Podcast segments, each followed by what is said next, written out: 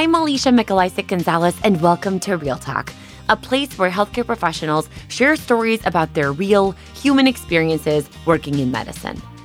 Today's story comes from a physician assistant in California, Joanna Ho, or JoJo for short.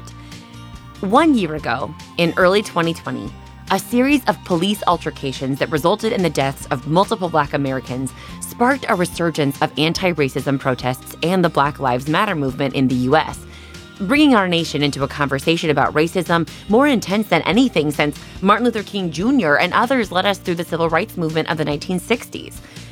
In March of 2020, one of those leading stories was about a man named Daniel Prude.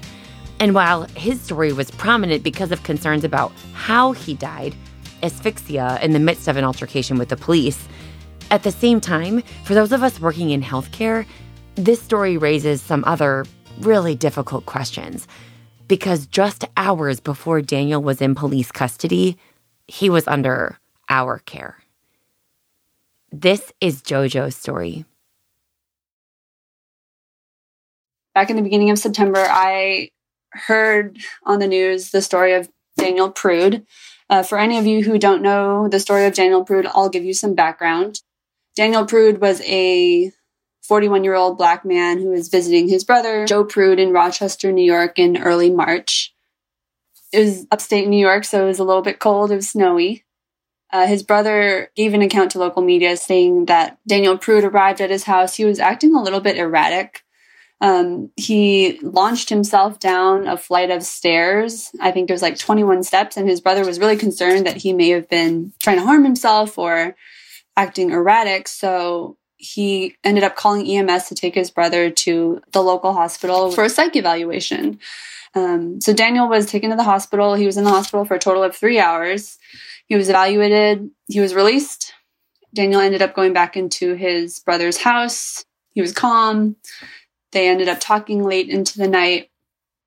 Daniel started to be erratic and acting agitated again around 3 a.m. Um, his brother stepped out to get him a cigarette, and Daniel left the house.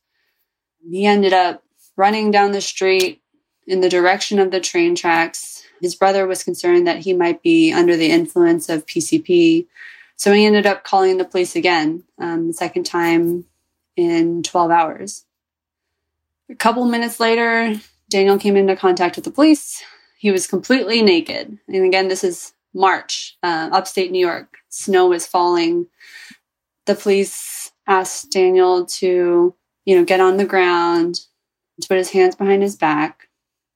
And Daniel complied. Um, he was cooperative, according to police body cameras. After a couple minutes, Daniel started to become a little bit more agitated. He began to spit. The police put a spit hood on him. When he tried to get up, the police forced him back onto the ground. They applied pressure to his head, his neck, his back. Daniel became unconscious. He ended up losing pulses. Um, EMS arrived, CPR was initiated. Daniel regained pulses, but was never really able to regain brain function. He was in the hospital for about a week. And about a week later, Daniel was taken off life support.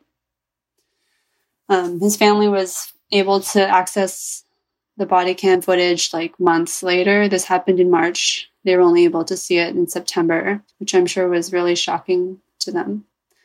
So, a few things stood out to me about the story, one of which was that in the hours before Daniel died, he was in an emergency room. I'm sure, much like the emergency rooms we work in. He was discharged less than 12 hours before he died. Um, and his family had called asking for help twice. Um, you could argue that Daniel Prude died as a complication of his psychiatric disease, um, and that the ER had an opportunity to treat that the day before. Even before he was discharged from the ED the first time, um, his brother had called and had advocated that Daniel be held and treated. And he was told he couldn't do that, and he was released. So, what does this mean for us? Um, we all know like psych cases are super complicated. The patients can be really tough. Um, the system is really strained, especially the system for mental health patients. Um, it's pretty broken. But I guess the question this raised for me was what is our responsibility to these patients? Um, are we treating them appropriately? Are we listening to them? Um, what's the right thing? Um, because I know we can't really fix the system overnight, but we can do some things a little bit better. And for me, this led to changing a couple things for my own practice. Um, I think we're all used to hearing that ring down 5150 agitated in restraints. Um, we all order the same psych panel. We get a basic history. We read the green sheet. We clear our patients and we move on to our, you know, more pertinent cases. Um, we see these patients every day. But now, after hearing Daniel's story and feeling a little bit attached to his story, I try to spend at least a little bit more time being invested, finding out his background, listening to the family, calling the family, asking if they have family. Um, we can really better target care if we know what we're working with. Second, I try to treat these patients with a little bit more dignity. If they're in restraints, if they're strapped, we try to de escalate the situation, try to talk to the patient slowly and calmly. I found that this helps to calm them down. I've even seen um, Dr. Smith, who's not on this call, really treat her patients with dignity and respect. And I think that's really inspiring. I think she had a patient that was in four point restraints who had a spit hood on, who, you know, EMS and the nurses were laughing about. Um, she was able to just speak calm and she was able to get her out of restraints and out of the hood without like any medications, which was really cool. Um, I think this makes a huge difference just listening and being calm, treating people like people. So, I want to start treating these patients as people who come from loving families, who are concerned for their health and their well being. I want to see these patients as individuals who deserve quality care. Um, the mental and behavioral health system is truly broken, and I don't have the answers. But we can start by treating our patients with kindness and dignity, communicating with family, and developing a plan. This is a really high risk population that needs us on our A game, and we need to do our best to ensure their health and safety, especially when they leave us in the ER.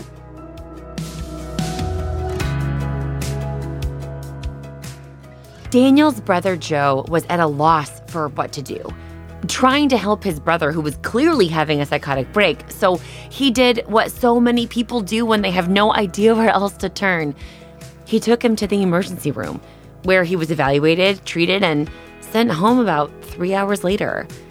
From there, he ran out into the harsh New York winter cold. The police were called, and the series of events that unfolded next ended with Joe being called back to the hospital, but this time, being asked to make the decision to turn off Daniel's life support.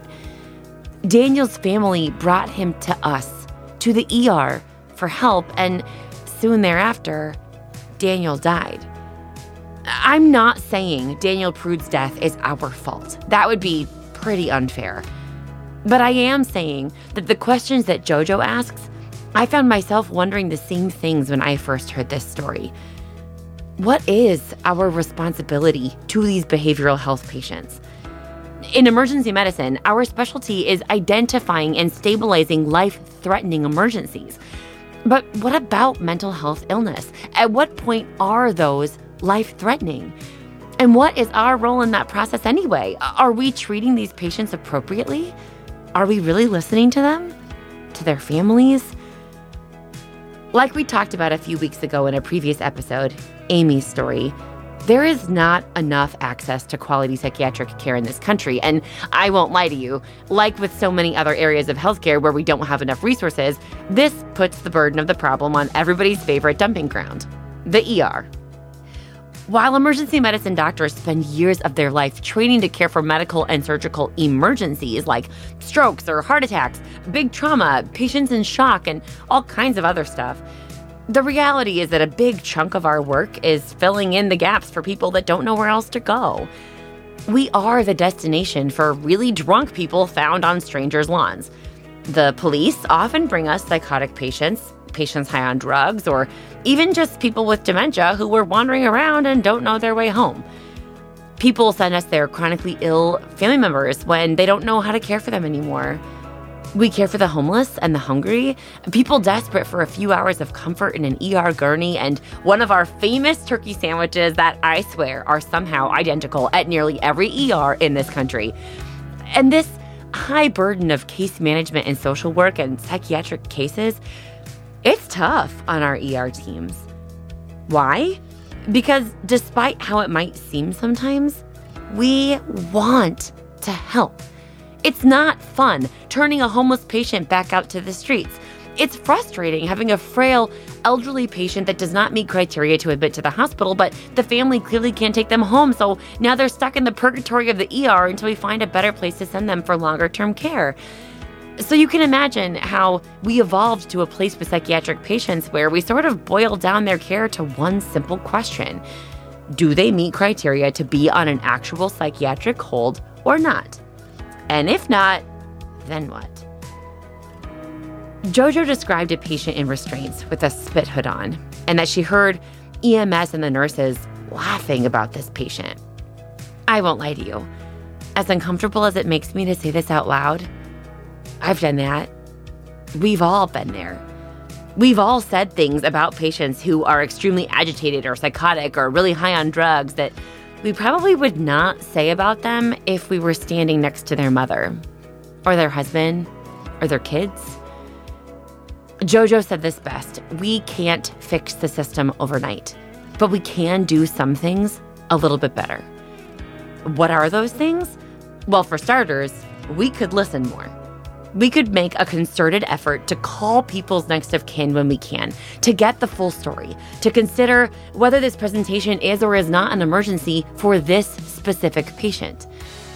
We could advocate with our psychiatric colleagues or county crisis teams or whoever it is that we work with to ultimately disposition these patients. We could advocate better for the ones that may be more borderline in their acuity or who do need a higher level of care and are depending on us not just to send them back to their home where they clearly were not doing well, or else they wouldn't have ended up here with us in the first place. We could work on better screening and treatment protocols, help our ER doctors and our advanced providers do a better job of starting treatment early, beyond the initial B52 or other calming medication cocktails that we habitually order for these patients. Solving the behavioral health crisis in our country is not going to be easy. And certainly, the ER is not the primary solution. But how do we do better with what we have? How do we make sure patients like Daniel Prude get a little more attention from us before we click that discharge order? Again, I am not trying to Monday morning quarterback Daniel's care team. Not at all. I have discharged many patients just like him. But I am hoping we can all learn from this story. Medicine is scary. And sometimes patients have bad outcomes, even when we do everything right. But if there is something, anything we could do better to prevent that, well, I'm in. Thank you to JoJo Ho for sharing her story with us, to Marco Gonzalez, our sound engineer, and to all of you for listening. I'm Alicia, and this is Real Talk.